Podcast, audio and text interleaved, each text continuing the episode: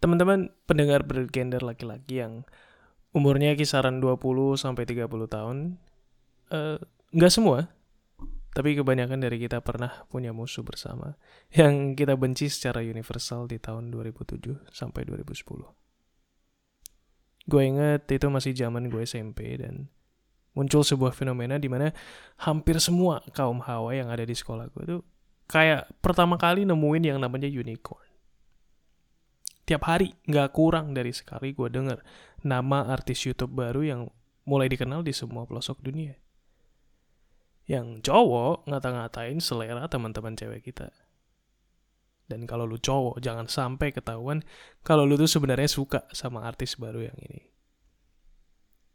Masalahnya, gue nggak benci sama Justin Bieber. Welcome, gue Andi, and this is hashtag Sleep Talking. Mata dan pikiran kita terbuka lebar saat kita baru-baru mulai belajar.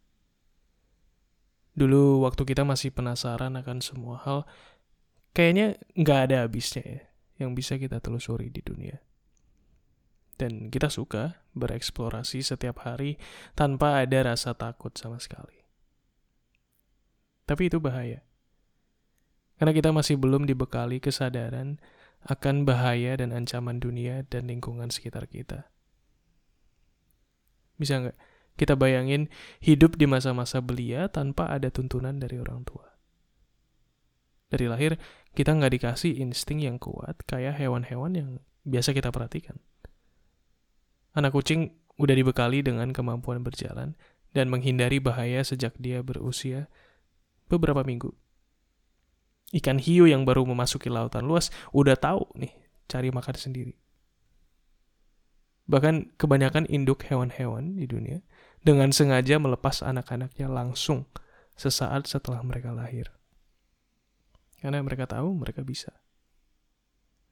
Bayangin kalau kita harus kayak gitu. Kita manusia emang banyak maunya ya dari kecil ya. Minum, makan. Dan karena kita masih rentan, nggak boleh kedinginan, nggak boleh kepanasan. Nggak boleh jatuh, nggak boleh kurang udara segar, nggak boleh, nggak boleh, nggak boleh. Makanya orang tua kita dan kelak kita sendiri nantinya sangat ketat menjaga kesehatan dan kebaikan anak kecil sampai mereka bisa berfungsi dengan sendirinya. Semua itu tujuannya satu, yaitu untuk bisa bertahan hidup. Semua larangan dan pilihan yang dijaga ketat oleh pembimbing kita memastikan kita terhindar dari maut terlalu cepat supaya kita bisa menikmati sisa waktu kita untuk melihat, mencari, dan menemukan hal-hal baru yang nantinya kita ambil satu persatu, potongan demi potongan, dan kita susun menjadi sesuatu yang kita sebut jati diri. Perlahan kita menemukan hal-hal baru yang ternyata kita suka, dan salah satu karunia kita sebagai manusia, kita tuh senang berbagi dan karena itu, apa pun yang kita temukan dan kita sukai, harus ada orang lain yang menikmati. Dengan bangga dan rasa berdebar, kita membuka diri dan mengumumkan dengan lantang kepada semua orang. Hei, lihat, gue suka ini. Lalu ternyata mereka nggak suka. Alaminya kita sebagai makhluk sosial, persepsi orang lain itu sangat mudah kita ambil hati. Dan sejak saat itu, kita takut untuk suka hal baru. Dan kita takut untuk kemudian membaginya. Sejak pengalaman itu, sedikit demi sedikit kita terpaksa untuk mengakui bahwa kita tidak suka akan hal-hal baru yang padahal sungguh kita puja. Dan di saat yang bersamaan, kebutuhan kita untuk menemukan, menyukai, dan menyambut hal-hal baru ke dalam hidup kita semakin bertumbuh kuat. Lalu apa yang kita lakukan saat kita menemukan hal baru yang kita sukai, tapi dicemooh oleh orang-orang di sekitar kita? Kita bilang iya, kita ngangguk, dan kita berselimut. Begitu saja kita terima, ya mungkin memang dunia begini adanya. Dan kita pun bingung dan berandai-andai. Kenapa setiap hari terasa gelap? Dan di dalam kegelapan itu, sekali-sekali kita biarkan diri kita yang bersembunyi untuk keluar dan menghirup udara segar. Untuk sekali-sekali melihat terangnya dunia. Ini semua kita ulang dan ulang setiap hari tanpa menyadari bahwa cahaya yang selama ini sedikit menerangi dunia kita itu datang dari tempat persembunyian kita di kegelapan malam hari. Waktu gue bilang gue nggak benci sama Justin Bieber, gue ngerasa mungkin dia itu emang artis naik daun yang bertalenta. Jadi wajar ya kalau banyak yang suka. Tapi karena gue baru mulai ngerti kehidupan sosial, gue baru mulai punya teman-teman yang gue respect, gue jadi takut untuk ngelawan arus. Kalau teman gue bilang suka Justin Bieber berarti lu bukan laki, ya gue ketawa aja. Dan dengan bangga dia gue ngulang perkataan itu dan gue lontarkan ke teman-teman gue yang lain. Dan sialnya semua itu tanpa sekalipun gue nyoba untuk ngedengerin nyanyian si artis. Tanpa gue tahu bentuk dari lagu yang menyerbu dunia dengan seketika. Dan karena itu gue udah nutup diri dari hal-hal menarik yang dinikmati miliaran jiwa lainnya. Sayangnya proses ini lanjutnya cukup lama ya. Dan gue menerima untuk hidup dengan rasa takut itu. Dan sayangnya juga, nggak ada kata-kata atau kunci yang bisa dengan mudah menghilangkan rasa takut itu. Gue ngerasa hal yang paling manjur nih ya, yang dalam mengobati rasa takut itu, adalah dengan mengambil inspirasi gue ketemu orang baru, gue baca buku, gue membuka diri untuk terus dan terus menerima pandangan dan ilmu baru. Dan dengan menerima sebanyak mungkin pandangan yang berbeda, gue mulai sadar, memang gak ada yang sama di dunia ini. Dan memang begitulah keadaan dari dulu sampai sekarang dan seterusnya. Ditambah lagi, melihat definisi sukses dan cerita-cerita kejayaan manusia-manusia di muka bumi ada satu faktor nih yang konsisten selalu ada di individu-individu yang berhasil mengguncang dunia. Mereka tuh beda. Dan mereka nggak takut untuk tampil dan dipandang beda. Nah dari situ gue ngambil kesimpulan, beda itu adalah kelebihan. Bukan kekurangan yang harus kita tutupi, sehingga kita bersembunyi tiap malamnya. Dan dari situ gue baru bisa mulai untuk nggak takut untuk mengakui apa pun yang gue sukai. Nggak takut untuk menerima pandangan atau cemooh yang menyerang pilihan-pilihan gue. Sayangnya kesadaran ini tuh nggak gampang ya buat diajarin.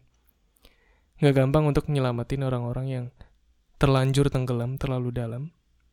Dan karena itu tidak berani menunjukkan diri mereka di terangnya hari tapi kita bisa coba kan mungkin mungkin dengan suara kecil ini lebih banyak orang bisa lebih berani untuk keluar dari persembunyian dan berbagi cahaya dunia yang mereka bangun di kegelapan malam dalam kesendirian. Gue senang karena sampai hari ini gue udah lebih berani untuk berbagi hal-hal yang emang gue suka. Gue suka musical, gue suka Blackpink, gue suka nanas di pizza. Dan itu menyenangkan. Dan kita semua punya hak untuk merasakan itu. Apa pun arti dari kesenangan bagi kita masing-masing. Tapi mungkin sedikit saran. Jangan sampai kita merasa berhak untuk memaksakan dan merubah isi hati orang. Untuk menyesuaikan dengan apa yang kita rasakan. Kita bisa mencoba untuk menggerakkan hati mereka untuk berbagi apa yang kita suka. Kalau mereka terima dan ternyata mereka bisa merasakan apa yang kita rasa, berarti kita diberi izin untuk berbagi dunia kita dan sebaliknya. Kita telah memberi mereka akses untuk tahu apa yang kita suka atau tidak suka. Tapi kalau enggak, ya biarlah dia menikmati dunianya. Dan tidak ada paksaan untuk kita harus mengikuti langkah yang dia pilih. Akhirnya, saat kita sadar, kita bisa memilih untuk suka hal yang mungkin orang lain tidak suka. Kita serasa mempunyai kekuatan.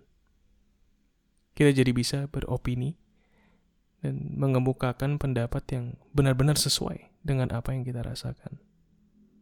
Dan karena itu, kita membebaskan hati kita untuk bisa tertarik kepada apa pun itu yang memang menjadi panggilan hati. Dan perlahan, malam-malam dalam persembunyian akan berubah menjadi hari-hari yang terang, penuh senyum dan keberagaman. Setiap orang dan pikirannya merupakan dunianya sendiri. Apa yang ada di pikiran kita dan apa yang ada di pikiran orang lain itu bagai bintang atau matahari yang tersebar di ruang tanpa batas. Di mana pun mereka berada, mereka akan selalu merasakan kehangatan dan kehadiran satu dan lainnya. Mereka akan terus bisa melihat terangnya cahaya masing-masing mentari yang ada. Tapi sampai akhir waktu, mentari-mentari itu tidak akan pernah bisa bertemu. Tidak akan pernah bersentuh dan tidak akan pernah menjadi satu. Karena mereka memang ditakdirkan untuk menyendiri, untuk menjadi dunia yang tidak bisa dihampiri. Lalu, siapa yang tahu isi dari setiap mentari penyendiri? Kita kita yang bisa melihat ke dalam dan memancarkan cahaya yang datang dari dunia kita masing-masing. Kita yang memilih segala ide, emosi, pikiran, dan isi hati. Dan sadarkah ketika sebuah mentari sudah tiada, cahayanya akan tetap terpancar untuk miliaran tahun lamanya. Jadi, pastikanlah bahwa cahaya yang kita pancarkan adalah cahaya yang telah kita tentukan sendiri, bukan paksaan hasil membohongi diri. Thank you. This is day number six in the hashtag sleep talking journey, and I hope you stay.